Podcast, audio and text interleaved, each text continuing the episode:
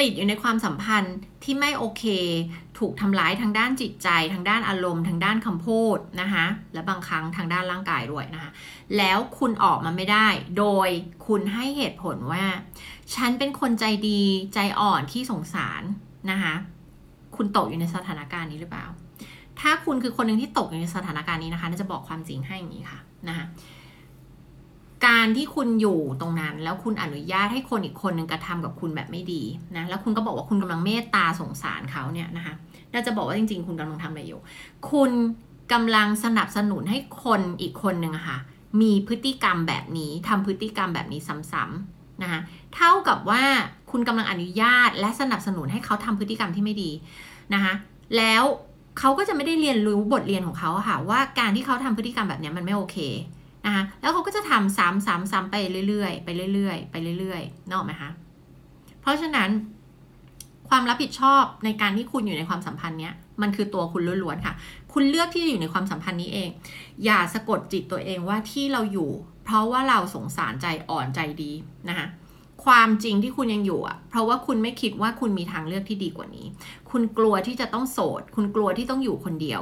คุณกลัวความยากลำบากอื่น นะคะ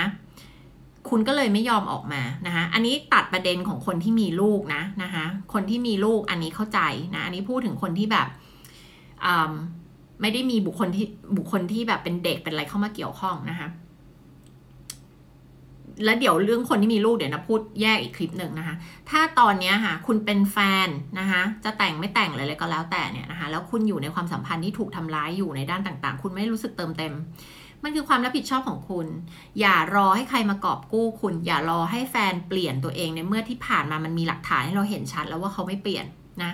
ใครรับผิดชอบชีวิตตัวเรา เราเองค่ะ เรารับผิดชอบชีวิตเราร้อยเปอร์เซ็นไม่ใช่คนอื่นนะคะ เพราะฉะนั้นเราต้องเลิกสะกดจิตตัวเองว่าที่เราอยู่อะเพราะว่าเราเป็นคนดีแล้วเราสงสารเขานะคะ คือจะเจอคนเยอะมากที่ทำแบบนี้คือ ฉันจะไปแล้วฉันจะไปแล้วฉันไม่อยากอยู่แล้ว แต่เขามาลากฉันไว้อะเขาไม่ยอมให้ฉันเลิกเขาเออแบบมาบอกว่าเขาน่าสงสารอย่างนั้นอย่างนี้ ถ้าฉันไปเขาจะอยู่ไม่ได้แน่เลยเนี่ยอันนี้คือมันไม่ใช่เรื่องจริงค่ะทั้งหมดนี้นะคะคำว่าไม่ใช่เรื่องจริงก็คือหมายความว่า มันไม่มีใครที่จะมารั้งคุณไว้ได้หรอกค่ะ มันคือตัวเราเลือกที่จะอยู่เองนะคะเขาจะพูดอะไรนั่นเรื่องของเขา มันไม่เกี่ยวสุดท้ายแล้ว ไม่มีใครบังคับเราได้นะคะเราสุดท้ายเราเลือกที่จะอยู่ เพราะเราเลือกที่จะอยู่เอง นะคะเพราะฉะนั้นชีวิตเราอยู่ในการควบคุมของเราค่ะ ถ้าเราถ้าปากเราพูดว่าคำพูดเราพูดว่าเราไม่อยากอยู่เราอยากออก พฤติกรรมเราต้องทำตามค่ะ ไม่ใช่พฤติกรรมเรายังอยู่ แล้วเราบอกว่าเราอยากออก อันนั้นคือเราไม่ได้อยากออกจริง ๆนะคะ